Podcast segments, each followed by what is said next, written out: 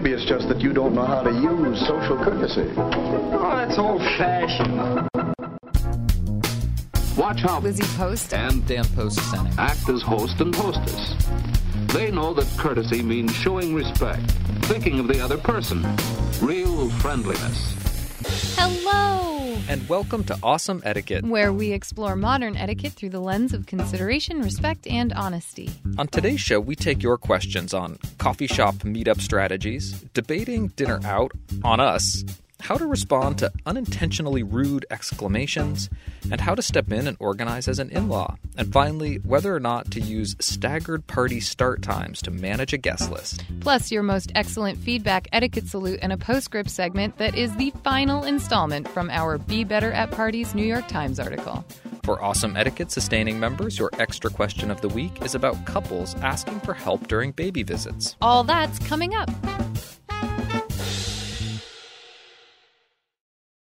Awesome Etiquette comes to you from the studios of Vermont Public Radio and is proud to be produced in Burlington, Vermont by the Emily Post Institute. I'm Lizzie Post. And I'm Dan Post Senning. Let's just start the show off with a big thank you to our listeners. You guys do so much by sending in questions, giving us your awesome etiquette salutes, which we always need more of, by the way, and sending us your feedback, really participating in the conversation. And honestly, the sharing of how this show impacts your lives, I think, is one of the things I am most grateful for. What about you, Dan? The conversation that we get to have with an audience that is engaged and curious and thoughtful and considerate, respectful, and honest is a delight. It's one of the things that fuels me here at the Emily Post Institute. And you're right. Thank you is due. It is in order. It is that time. We've done it before, and you will hear us do it again because we appreciate this show so much and we appreciate all of you. Among all of the wonderful submissions that we get, we often get requests for how can I support the show more? And there are a lot of different ways to do that. And the first way we want to tell you about doesn't even require a donation or a whole lot of effort on your part. Dan, what's one of the first ways that we can help grow this show and this audience? The Tell a Friend campaign is what I call it in my mind. And it could be family, it could be a friend, it could be a coworker, but we hear from so many people that they heard about awesome etiquette from someone they know and that it got them started listening to the show and they've really enjoyed discovering it. And we've heard that enough times that it reminded me to encourage everyone once again to share awesome etiquette. If this is something that you enjoy, if it's a conversation that you find lightens your day or provides a little insight or is just a appropriate distraction it really is something that we appreciate you sharing with people that you think might like the show. I always think of uh, when I read the questions that come in, I, and they always start with, you know, thank you so much. Your podcast has made such a difference in my. I feel like a nicer person. I pay more attention to the people around me, and I just keep picturing the more I hear those messages that these people somehow are going to cross paths with each other. And that, you know, maybe it's at the coffee shop and it's that person holding the door. They might be another awesome etiquette fan. And the more we grow this audience, the more nice people you have a chance of running into in your day. I'm just saying, it's possible. What if we doubled your chances? What if our goal was to double our audience size so that you had twice the chance of running into happy, friendly, kind, considerate, honest people in the world? I mean, does that sound like a mission or does that sound like a mission? I'm looking for that tipping point, that that tipping point of consideration, respect, and honesty, where you start to feel those ripples coming back. We also should offer a little bit of a heads up. Yes, this show is fortunate to get support from a number of advertisers, and we have more advertisers interested in awesome etiquette and coming to the table over the next couple months. And we thought it was important to acknowledge and let all of you in on the fact that we are excited about that. That is very good for the show. It helps us do things that we want to do here. Exactly. As a show, we need to grow. And to do that, we do need financial support. It is really crucial to this show growing, to us being able to research more topics, get more awesome content out there for you, and have this show serve both you and the people that you don't know better. It really does help us out. And traditionally, in the end of the year is the time when a lot of uh, sponsors will test out shows. Um, and so we are running a few tests over the next couple of months. So you are going to hear our ads increase. Don't fret we still have our sustaining member website and our ad free version of the show. It is an option, but you can also support Awesome Etiquette by actually engaging with our sponsors, trying out something like a HelloFresh or a Care of service or Simply Contacts. There are lots of ways that you can support the show, and this is one of them. So we've got the Tell a Friend campaign. We've got just the fact that advertisers are are interested in helping us out a little bit in that department, and you can also help us out with our advertisers by choosing the topics and the products that work for you and trying to engage with them and seeing if they enhance your life. And the most direct way that you can support Awesome Etiquette is by becoming a sustaining member. And you can do this by visiting awesomeetiquette.emilypost.com and signing up to make a monthly contribution. You get access to an ads free version of the show plus extra content. There's an extra question posted every week. And we're, working on more We're content. making an effort on building out that extra content library. The sustaining member website is our real hope for the future of this show and for really being a place where a larger community can grow around the Awesome Etiquette podcast. There is a very low level entry level, there is a $2 a month donation level that I really hope makes that that whole sustaining membership possible for a large number of people. We also don't lock you in for a whole year or even six months. You could donate for one month if that made sense for you. We hope people will become sustaining members and donate for more than a month, but try it out. See if it's a space that feels right to you whether it's sponsors or whether it is a sustaining membership or whether it's telling a friend or it's simply writing us your feedback, we are so grateful for all of your support. Thank you for giving us the opportunity to do this every week and to do it for, I think, four years now, which is pretty incredible. We're certainly looking forward to spending the next four years with you hopefully maybe even beyond that. Lizzie Post and I both love what we do and hope to be here for a long, long time. So, without further ado, let's get to this show. Let's do it. Awesome Etiquette gets support from Storyworth. There are some stories about your mom's life that you truly never get tired of hearing. From hilarious to heartfelt, tear jerking to plot twisting, mom's retelling of the events always brings a bit of joy. Just in time for Mother's Day, we here at Awesome Etiquette found the perfect gift that can capture all of your mom's stories for your family forever. It's called Storyworth. Storyworth helps you preserve precious memories and stories from your mom or a mother figure in your life for years to come. Here's how it works. Each week, Storyworth emails your loved one a thought provoking question that you get to help pick. What was your first job? Who was your first crush? Storyworth makes the writing process a breeze. All your loved one needs to do is to respond to the email prompt with a story. Long or short, it doesn't matter. I did this with my mom and it was really, really rewarding. You'll be emailed a copy of your loved one's responses as they're submitted over the course of the year. You'll get to enjoy their retelling of the stories. Some you probably already know, or maybe the ones that you're surprised by you haven't heard before. After that year of fun discovery and reminiscing, Storyworth compiles your loved one's stories and photos into a beautiful keepsake hardcover book that you'll be able to share and revisit for generations to come. You can even keep a copy of the book for yourself. Give all the moms in your life a unique, heartfelt gift that you all will cherish for years. Storyworth. Right now, save $10 on your first purchase when you go to storyworth.com slash manners.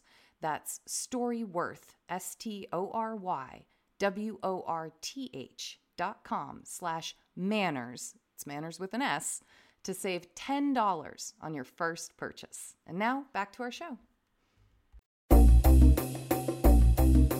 Awesome Etiquette is here to answer your questions on how to behave. And if you have a question for us, you can email it to awesomeetiquette at emilypost.com. Sustaining members, remember to please put sustaining member in your subject line, and we will answer your question over on the sustaining member website. You can also leave us a voicemail or text message at 802 858 KIND. That's 802 858 5463. Or find us on Twitter and Facebook. Just use the hashtag awesome etiquette with your post so that we know you want your question on the show.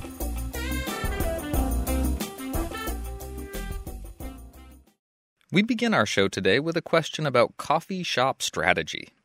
Dear Lizzie and Daniel, I just listened to your podcast on coffee debt etiquette, and it reminded me of another coffee related question. Social or business interactions often involve casually meeting for coffee. If I arrive first, am I supposed to get myself a coffee and sit down?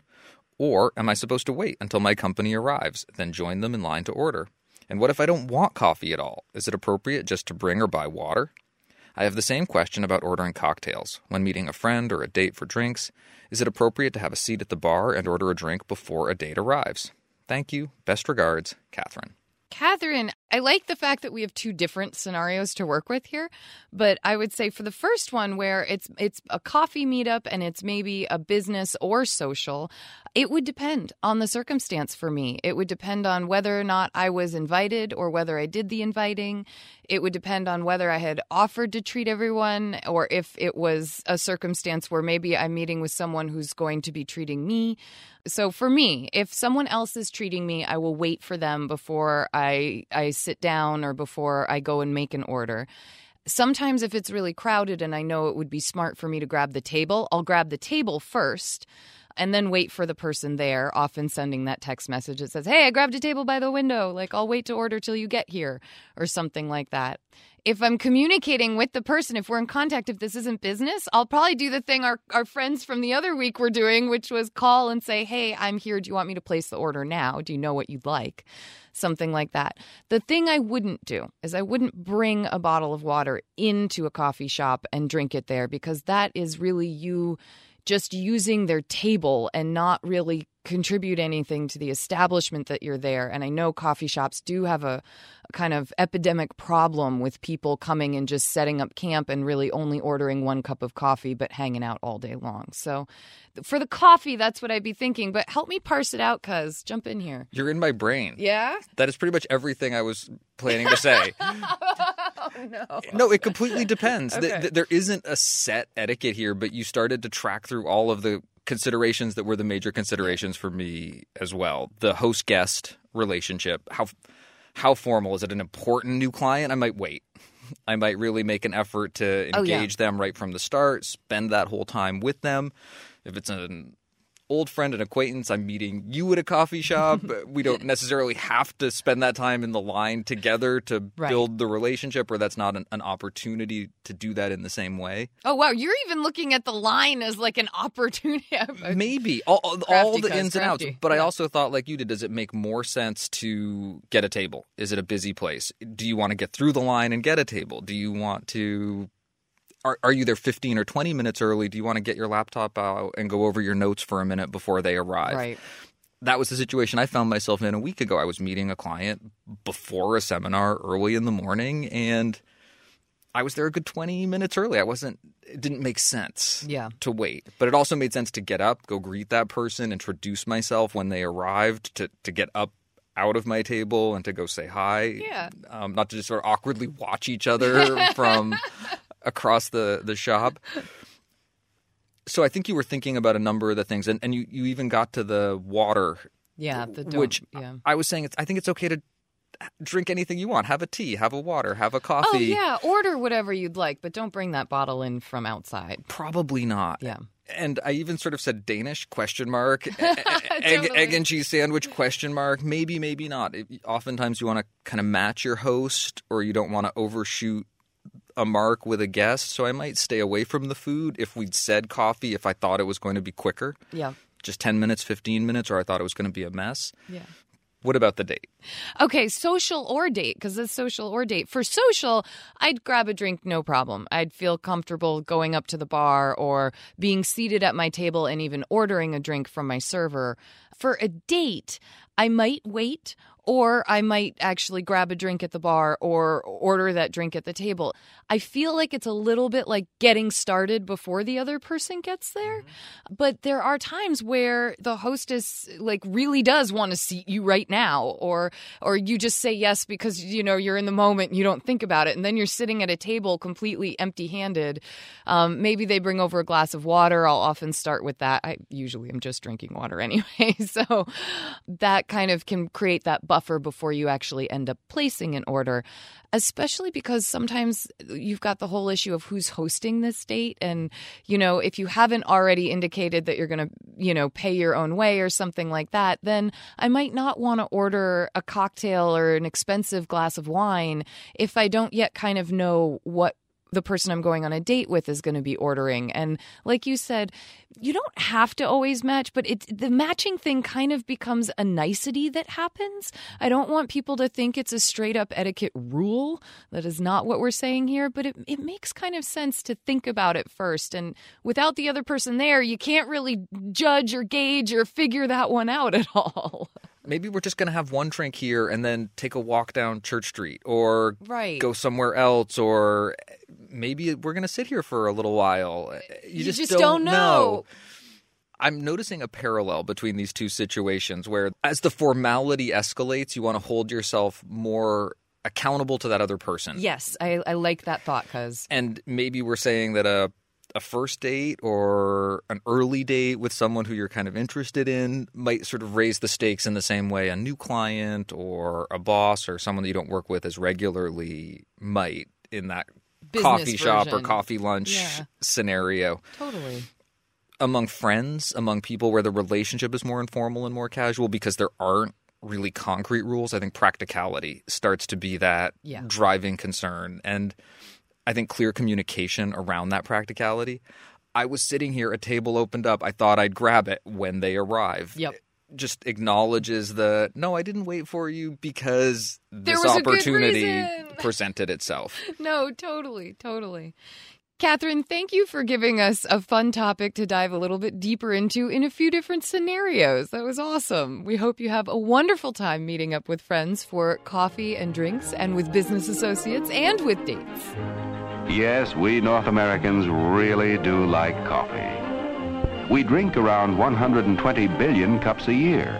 After all, drinking coffee is one of life's pleasures, a pleasure that cannot be duplicated by any other beverage.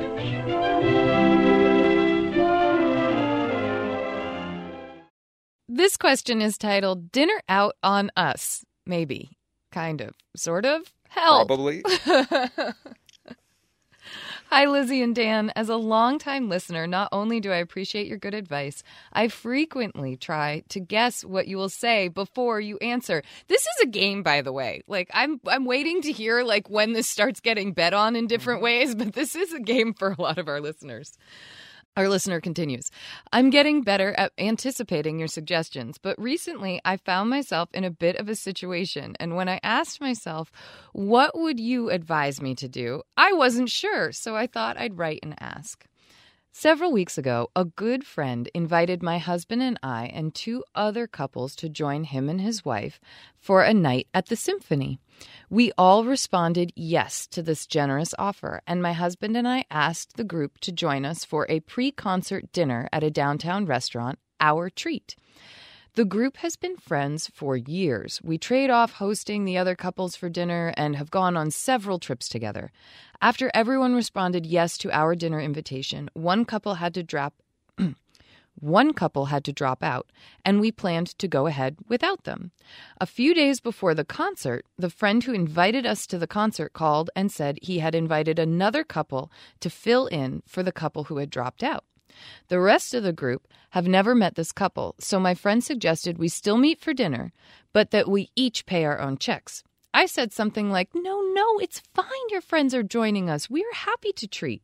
And he responded that it wasn't fair for my husband and I to treat a couple we don't know. We moved on to another subject before I could respond. As soon as I hung up, I felt conflicted about this situation. Although my friend felt that it was fine for my husband and I to withdraw our dinner invitation to the group, I felt it's impolite to extend a dinner invitation to our friends and then change our minds. After all, the other couples are expecting to be treated. I'd feel awkward reneging after extending the invitation to them. I would like to stick to our original invitation and include the couple we don't know. My husband agrees. If it matters, we are financially capable of picking up this tab and are happy to do so. What do you think, Lizzie and Dan? Before we're seated, should we tell the server to give us the check and then hope it doesn't cause a kerfuffle at the table? Should I fill everyone in on the new development and reassure them it won't change our original invitation? How would I even word that? Should we take our friend's advice and see if the other couple offers to pitch in? Should I call our friend back and tell them we'd like to treat everyone, including his friends? Is there some other way to handle this that I haven't thought of? Help! Leanne, Omaha, Nebraska.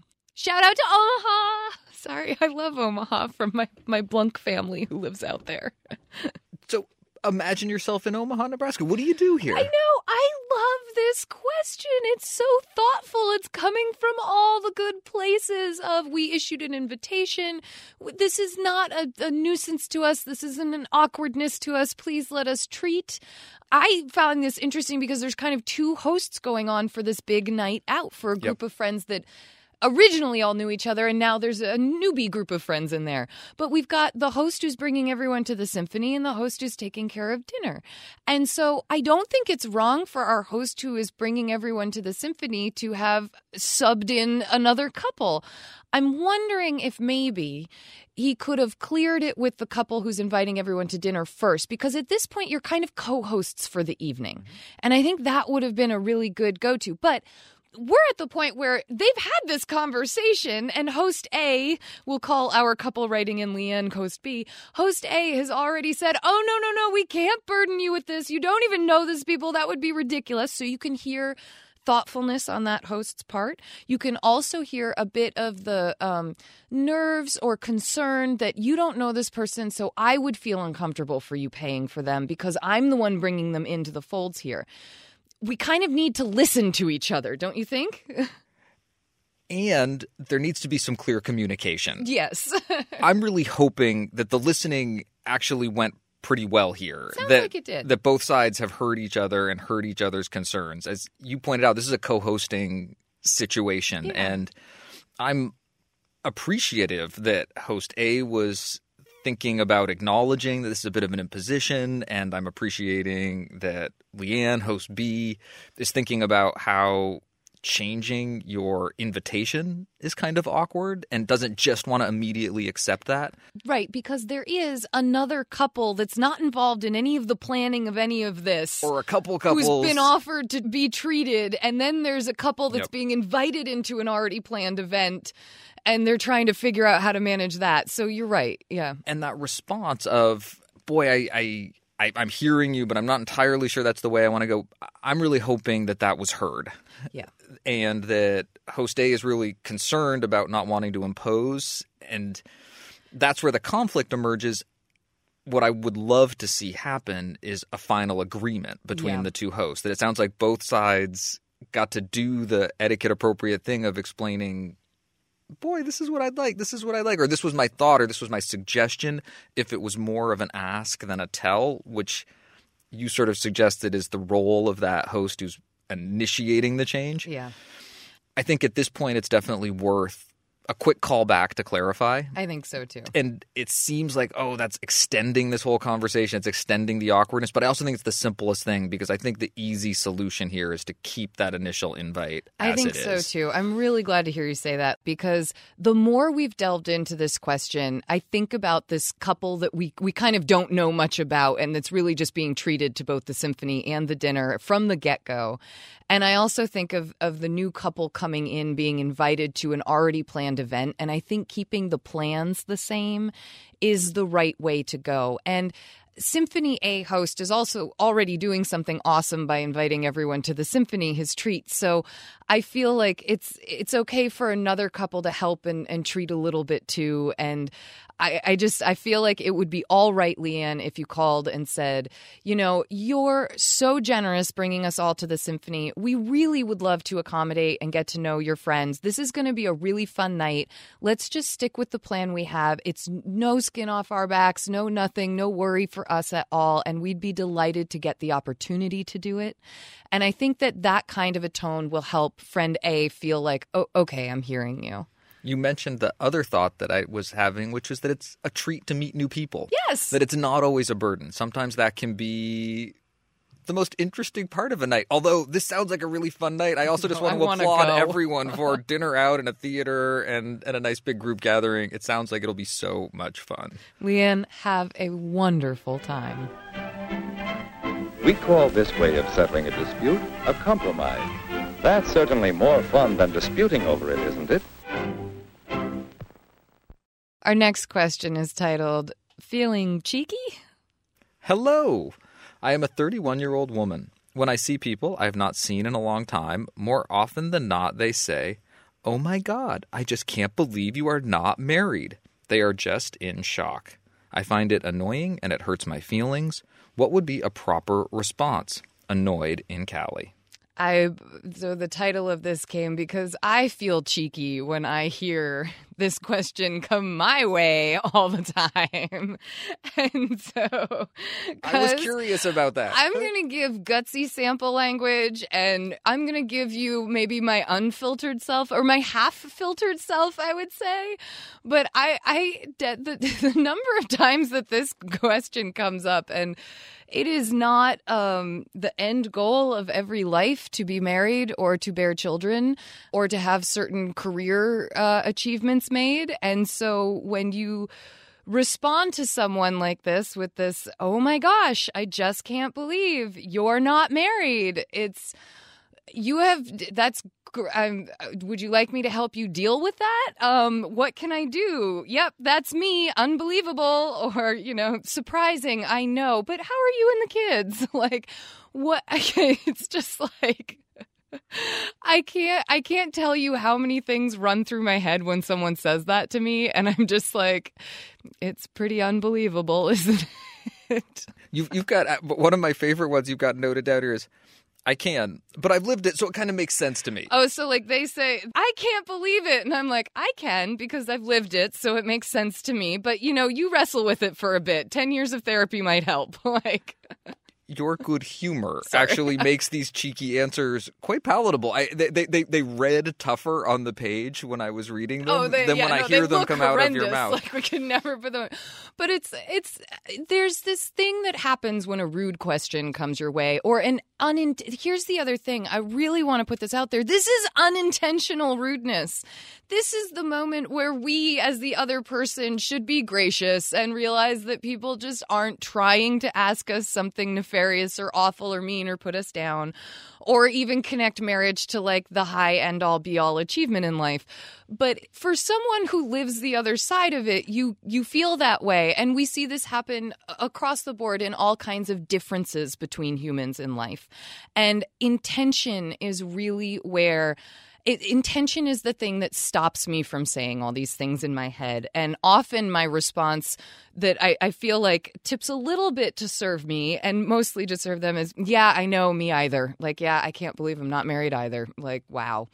Or, you know, I just say, I'm good with it, but how are you doing? And those two are the two that I go with that are kind of like, okay you i'm not going to take this moment to call you out on a on a rudeness that didn't mean to be rude at all in in the first place Thank you for making the effort to also look for that place where it's not just unintentional, but maybe even it's intended as complimentary. Mm-hmm. And I, I think that in some ways, the the best self response, the self that's totally selfless, isn't responding to rudeness with rudeness, is looking for that perfect answer that acknowledges the complimentary intention yes and also is neutral enough in its reply that it indicates in some way that that complimentary intention, although appreciated, might not have landed the way it was intended. I mean, there's this like perfect It sweet spot yeah. dosage of. Yeah, that's kind of a funny question, but I hear where it's coming from, and I'm not that bothered by it, and I'm ready to s- move past it into the conversation that you're hoping will follow. which is just the chit chat and that sort of thing. The hard part with this is that our listener actually is hurt and annoyed and, and slightly offended by these. And I just want to give you a big hug and say, like, I'm in it too. and it's it's not the easiest thing. And you will have times in your life where you can talk to people about this, um, where you know you can you can say things to friends and have those conversations about things that seem innocuous but really end up being hurtful, those are the times where I try to kind of educate or help a friend see my perspective. But in a meeting at the grocery store with someone that you haven't seen in three years, it's not the time. It's, it's, I don't think it's the time to try to teach that lesson. It's probably not the relationship to try to teach that lesson in.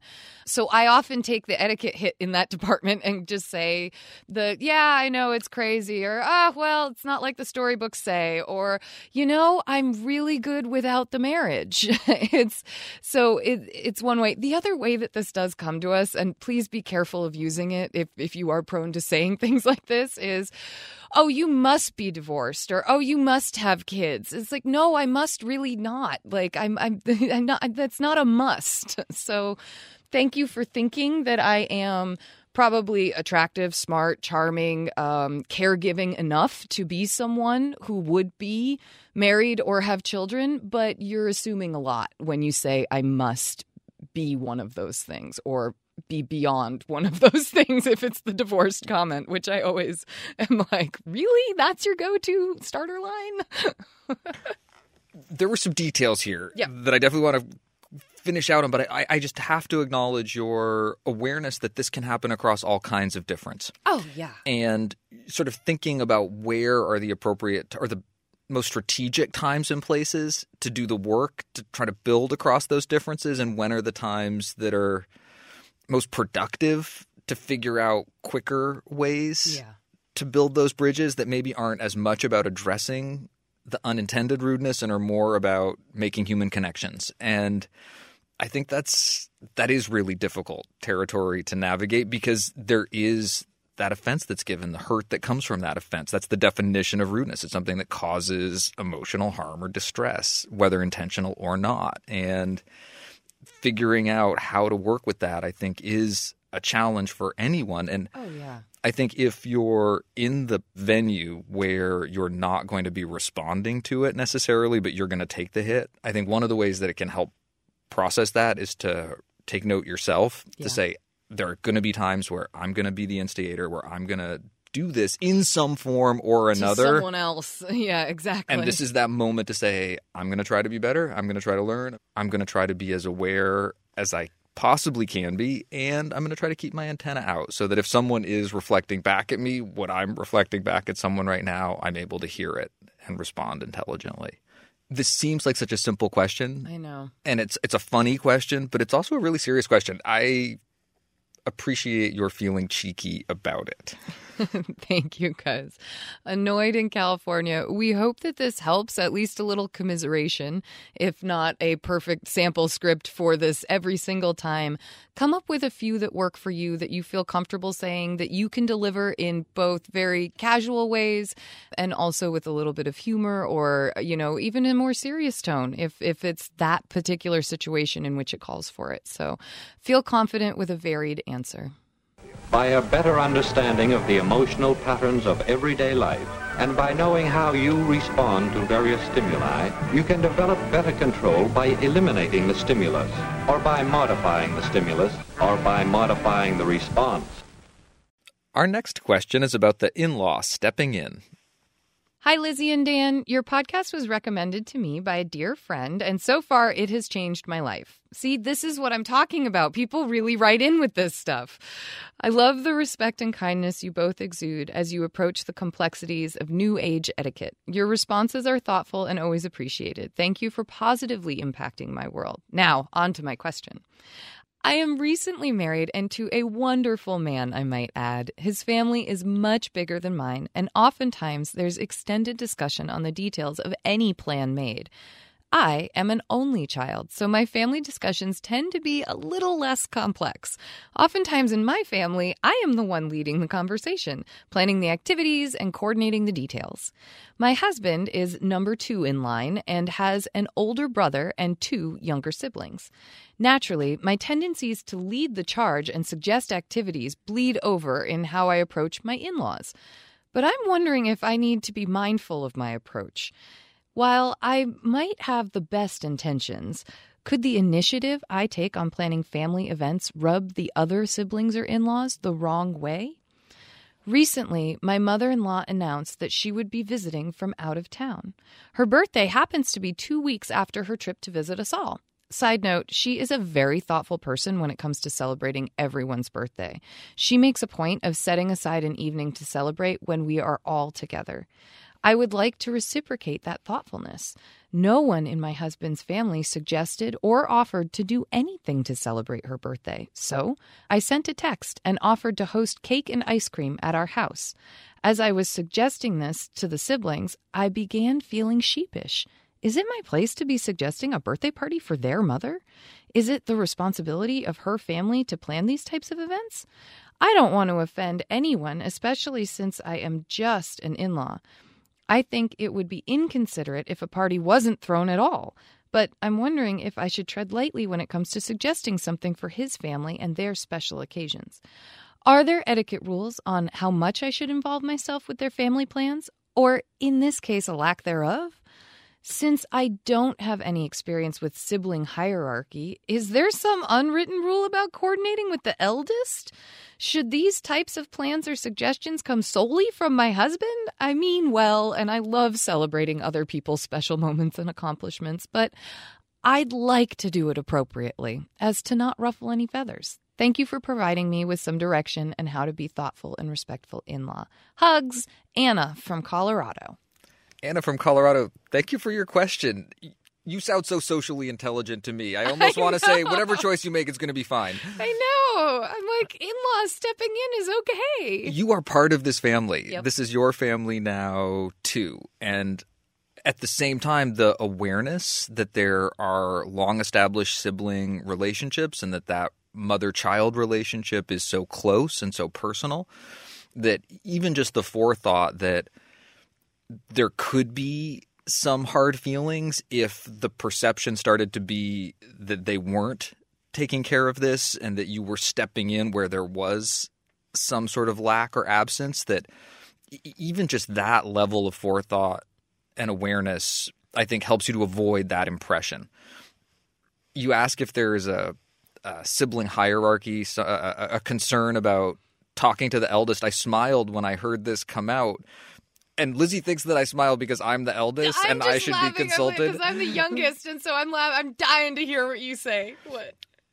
it's something to be aware of, but it's not a social concern in the same way that respecting a boss is a social concern. A sibling hierarchy does not have that kind of I authority relationship I to can it. hear my other grandmother, not our post grandmother, rolling over in her grave right now. She was the oldest of many. She doted on my mother for being the oldest of many, doted on my sister for being the oldest grandchild. I mean, it's a thing for some people, and you're right to be aware of it. But I like where you're going with this, cuz that it doesn't have to be the end all be all.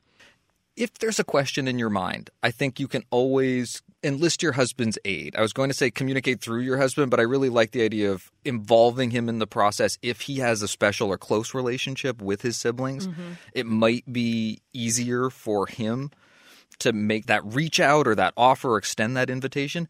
It might not be. If Pooja were to ask me to Yeah, contact no, I love when Pooja contacts me about planning stuff for the family. Just so you know, it's awesome. She's so on it. It's so easy.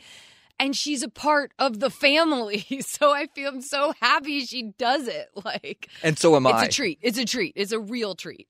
so th- there's a very good chance that's the way all of this will be received. Yeah. The one other question that comes to my mind is for a weekend like this where other things are going on, oftentimes there are slots. Yep. there are a certain number of available times and meals.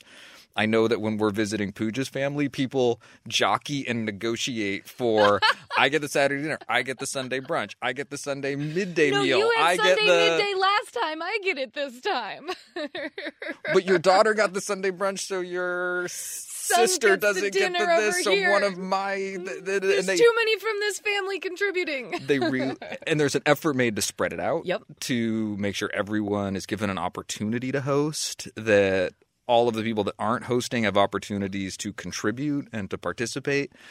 So definitely, if there's that sort of politics and politics in the best sense of the word, Right. families really thinking about each other and trying to keep a, a fair playing field and sort of equitable relationships or just the best hosting situations open and available definitely participate in that. Let that factor into your planning, but don't let it stop you from offering to host a birthday party for a woman who sounds like she really deserves and would appreciate it. And I think that the how matters here, that how you do it is, you know, it's one thing in your own family to jump in, take charge. You're that leader. You're that person who does that. Your parents often just let it fall to you because it's fun and easier, um, I would imagine.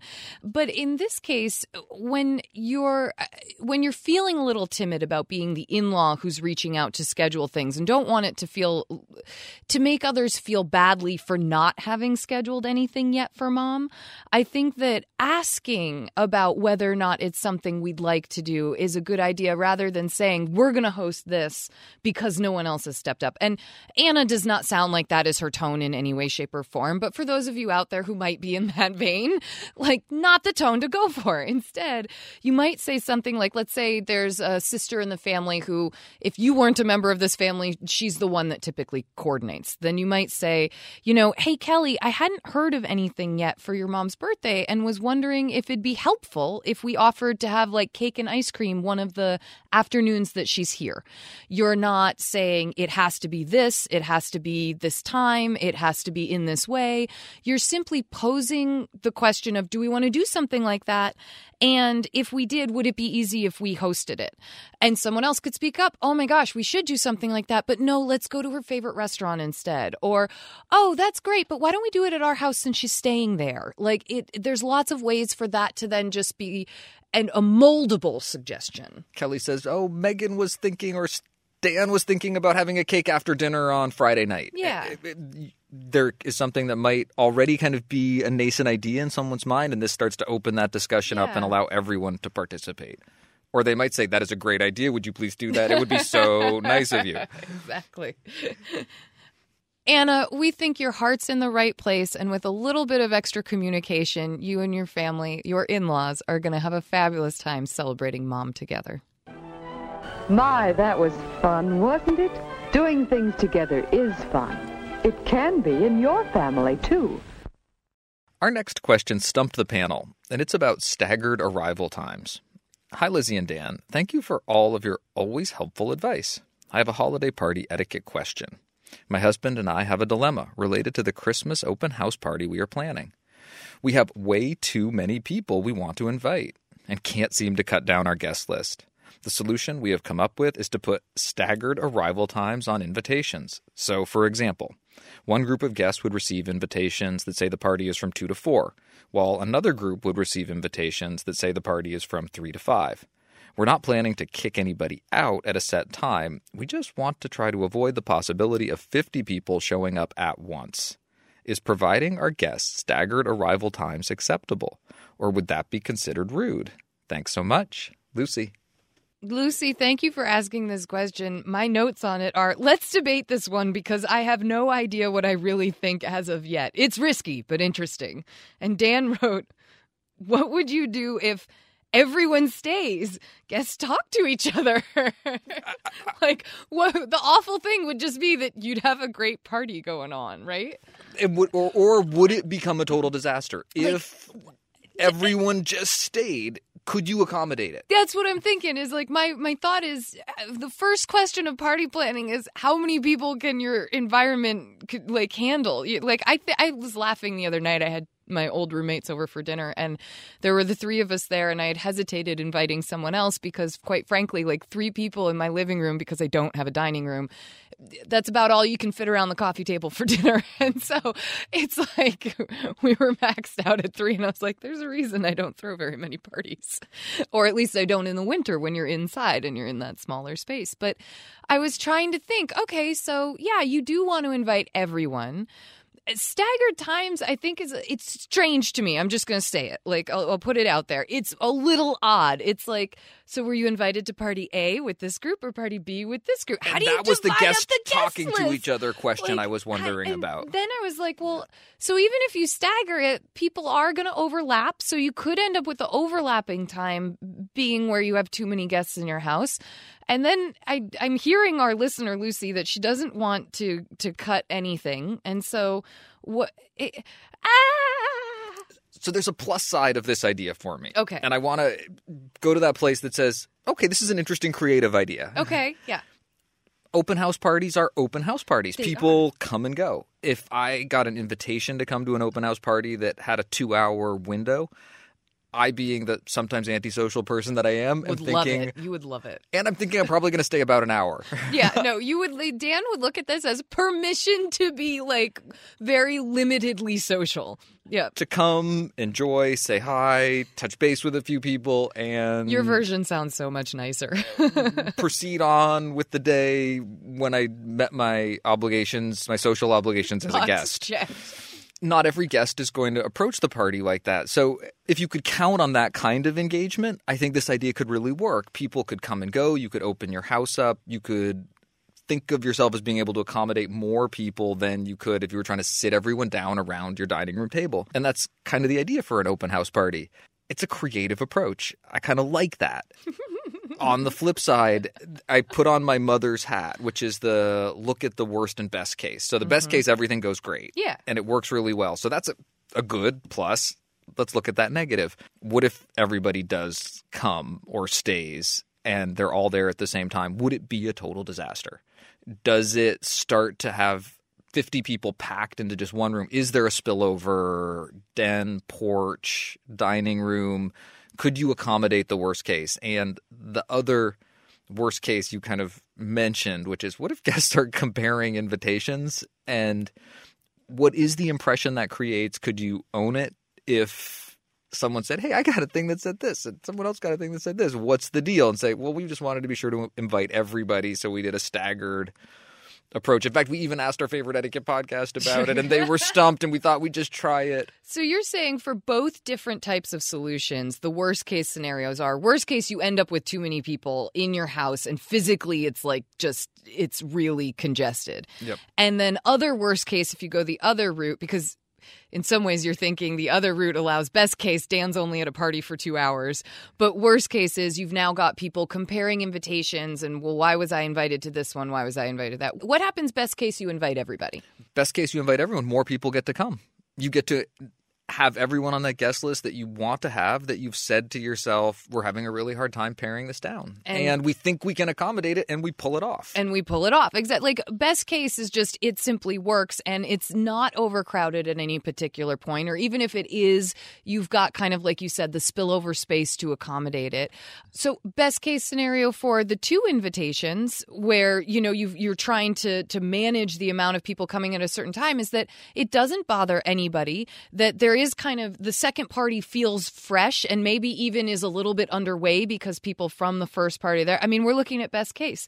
For me, if I'm looking at this, and I don't mean to put the pressure on my guests to just deal with it, but I'm going to go with inviting everybody to one party because I'm not going to want to deal with the worst case scenario of if I invite them to two parties and they start asking me questions about why I chose to do that and why I did it the way I did it. Like, I'm in the fearful of confrontation stage right now. And so I'm thinking, let it's an open house for like four or five hours people will will show up. I'll make it really clear. Please come either at the start or the end or in the middle. Don't worry about staying for the whole thing.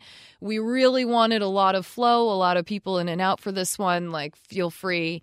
I think i would probably go with inviting everyone and just encouraging arrive when is convenient for you. I'll deal with it. You are finding that middle ground where I was going with a, an ultimate suggestion, Okay, which is that is are there people that you know a little better who you could just say, could you come a little later? And you, you, you, you, Wait a you second. I was not headed that direction at all. What are you? I'm this is not a bad idea. This is interesting. Like I might call up you and say, "Okay, listen. I'm thinking that most Yes. people are going to show up at the beginning two hours of the party and then take off because it's like football in the afternoon or something like that." Do me a favor, record your football game. Can you and Pooch come a little bit like later and be some of the second second part of the party? Absolutely. That would be part of the strategy. The people you know really well sort of spread that word of mouth that you're hoping people come and go all afternoon.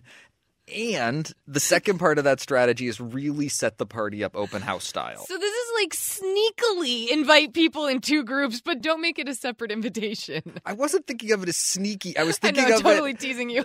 the way that you said it. I liked of the the really encourage your guests to come and go to to to take advantage of the big window of time, but not feel like they're obligated to stay for the whole time. Dan's like, and then really encourage him by telling your brother to come at a specific time.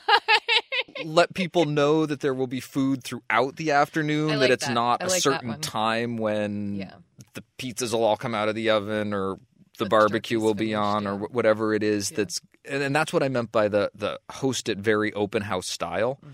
so that if you did have that big window and you had a real rush at some point if everybody interpreted that as we show up an hour after the invitation time to stay for an hour and you end up with the second hour of your party being all 50 people you could navigate that and survive it Lucy, we hope that this helps. Let us know how this party goes. At this point, Dan and I are probably going to show up on your doorstep.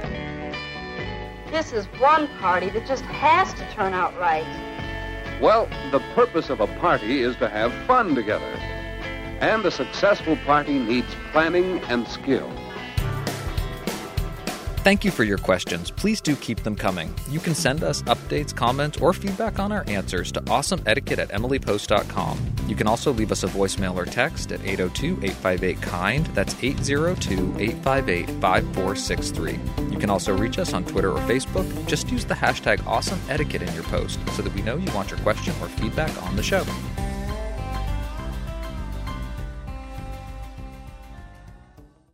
Each week, we like to hear your thoughts about the questions we answer and the topics we cover. And this week, we heard from Lori, who had a suggestion for the coffee conundrum.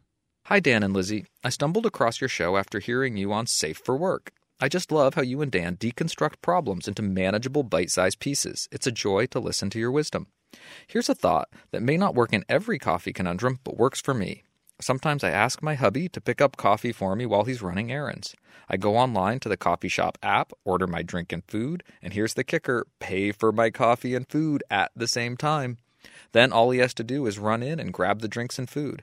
This may help your listener be able to pick up the group coffees without becoming the bank of coffee achievers. Just a thought. Best, Lori. I love it. And we also heard from Joe about episode 213. Hi, Lizzie and Dan. I've been listening to your podcast for almost a year and really appreciate all the topics you've covered. I often relay what I have learned to my family when various etiquette topics arise and have encouraged them to listen to your podcast. I was listening to episode 213 and was caught off guard by your discussion of responding no problem to a thank you. I've responded this way many times, but did not understand at all how this could be taken in a negative manner. You both made good points on this, and now I have started responding, You're welcome. I am sure this response sounds good to the person who thanked me, and surprisingly, it actually makes me feel better responding this way, knowing that I am leaving them with a positive feeling. Thanks for the enlightenment on this subject. Take care, Joe. Joe, you just put a smile on my face. Mind you. I am sure that your no problem was well received when you delivered it, but it is so nice to have that you're welcome in your toolbox as well. And I'm glad that it makes you feel good saying it because that is also a big part of it. Makes us feel good to hear it. Thank you for sending us your thoughts and updates. Please, please, please keep them coming. You can send your comment or update to awesomeetiquette at emilypost.com or leave us a voicemail or text at 802 858 KIND. That's 802 858 5463. It's time for our postscript segment where we dive deeper into a topic of etiquette. And today's postscript is our final visit, our concluding chapter with Jen Doll's New York Times article, Be Better at Parties. And appropriately, this is about the exit. Yes. Or, as Jen Doll says in her very well written piece, which I encourage you to go read yourselves, we'll post the link on social media. Now's the time to stick the landing. Ah! You've had a great time. You've enjoyed yourself. You've made a good impression. You've made a new friend. You've picked up a contact, someone you're going to follow up with. or you just got through it, right? or you just got through it with a smile on your face. Now it's time to depart. What is the biggest mistake that people make when they're leaving a party? They forget the most fundamental etiquette rule, which is thank your host. yeah. Find your host, thank them. Don't just disappear. It can feel like it's being less of a burden. Maybe you're leaving a little early and you don't want to draw too much attention to yourself or your departure. You don't want to make that the center of attention. That's a good thought to keep in your mind. But you want to let your host know that you appreciated them having you, you appreciate the invitation, you appreciate the effort that they made. And it doesn't need to be a big deal. In fact, it shouldn't be a grand entrance. It shouldn't be distracting to the other party goers or guests, but it is an important part of leaving well there are a lot of excuses, a lot of reasons to ghost a party and to disappear. You want to silence that little voice, be your best self, find your host. Thank them so much. I love that you say their little excuses or reasons. I'm like going, or they're things you tell yourself to make you feel better about it. Like it's like there there really aren't any reasons to ghost I mean, there are very, very few actual reasons to ghost a party. So I love that advice of make sure you tell your host. I think on Dinner Party Download we got this question as could you just leave a post-it on the refrigerator? And I was like, yeah, no. it also gives your host that important opportunity to thank you for coming because there is Yes. this little reciprocal host guest dance and human attention is a gift. You made an effort, you got there, you did the thing, you played well. Give them a chance to say thank you so much for coming. It was really nice to see you. Can't wait to do it again sometime or I love it. whatever it is they're going to say to guests as they leave. Other things to think about. If you have made new contacts at a party, this is also a great time to make a little note in your phone or to keep track of that card if we're talking mix and mingle business and to follow up with people. It's never a bad idea to follow up with a host a day or two later to say Oh, thank you so much for having me. That was a really great time. I actually wrote a wrote a thank you note to my host for the citizenship party the other week. It had been too long, I feel that, but I was like, you know, it was my first time going to Julia's house. I'm going to write her her and her husband a note, and it was just thank you so much. What a great party. You know, your child was adorable staying up with us all night. The cake was phenomenal. I had such a great time. Hope we can do it again. Etiquette Gold Stars, Lizzie Post. I'm so impressed. that follow up note is a really great way to draw out that good feeling that you get from a party where the party was great, or just you felt like you really hit it, or you're hosted it, or you met someone you were curious about.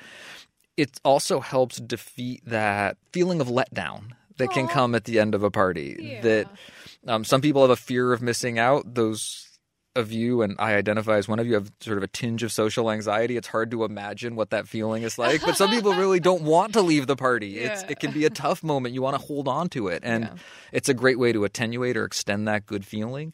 And you also don't want to overstay your welcome. You don't want to let that feeling of I don't want this to end or I'm having such a great time to push you into that other mistake that people sometimes make, which is wearing out their welcome. Yeah. So when the party's over, when your host starts to give you cues that it's over, when you've reached the end of the window that was identified as the time for the party on the invitation, you also want to make your exit appropriately.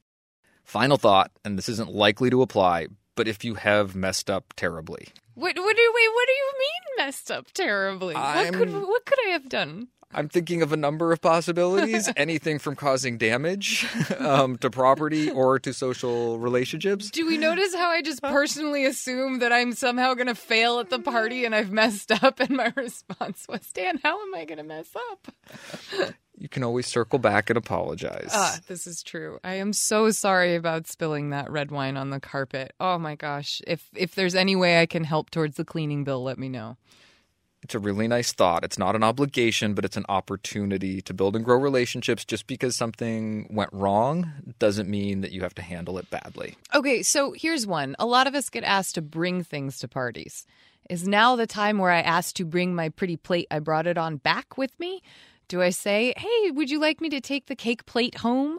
Or, you know, do you want to keep it for a few days until everyone's had a shot at some leftovers? It I'm like, how do you do that? Is it the host who needs to be saying that to me as I go up to to I mean, I think best case scenario, your guest comes up to you to say goodbye and you say, "Oh, let's make sure that you go home with your platter tonight." And then removes the cake, puts it away somewhere else or, you know, divvies it up somehow and then sends you home with your your cake plate or something like that. Yeah? Or do you wait? Like what do you do there? I think a certain amount of situational awareness is important. Smart idea. If dinner is over and there's a certain amount of cleanup that's going on in the kitchen, you might really save your host some trouble if you offer to dry for a minute and then take home that casserole dish. if you're making that slightly earlier exit and people are still enjoying coffee and sitting around the table, you might not want to get someone up and drag them back into the kitchen to help you find the casserole dish that's still got a lot of baked in lasagna. It has certainly been a pleasure and a joy to work our way through Jen Doll's excellent piece, and we hope that you've enjoyed it as much as we have. And I can't encourage you enough. Take a look, find that link on our social media profiles that's Facebook or Twitter, and tell us what you think. and party on. We like to end our show on a high note, so we turn to you to hear about the good etiquette you're seeing and experiencing in the world. And we need more of your salutes. Please keep them coming. They can come in so many forms. And today we have a salute from Sarah to her friend Ben. Hi, Emily and oh shoot, I said Emily. Sorry about that. Hi, Lucy and Dan. Uh, I have a salute for my friend Ben. Ben is the person who introduced me to your lovely podcast, and we bond a little bit about uh, how we can be more polite and kind to the people in our lives. And I just want to salute Ben because he is an amazing friend and an awesome next door neighbor. He is unfailingly kind and considerate. He frequently uh, cuts our lawn or makes us food and is an awesome person and friend. I also want to commend Ben for something that happened recently in our lives. Uh, we had an unfortunate loss of a family member, and uh, after I got the news, Ben was the first person I called. He immediately dropped everything, left work, and came home to sit with me and my husband. He and his wife brought us food and just spent time with us in the aftermath of that. They are really wonderful friends, and I think that Ben really is the impersonation of the modern gentleman in the sense of the qualities that you talk about on your show. Thanks so much and keep it up. I really love listening. Sarah, what a wonderful salute. Oh my gosh, what a great friend to have. That's like, oh, I just, I love it. I love it. And I love the idea of a modern gentleman. Oh, yeah. I love the word gentleman. He's a gentle man. When you start to break it down and think about it, it's such a sweet and powerful concept. Thank you for sharing.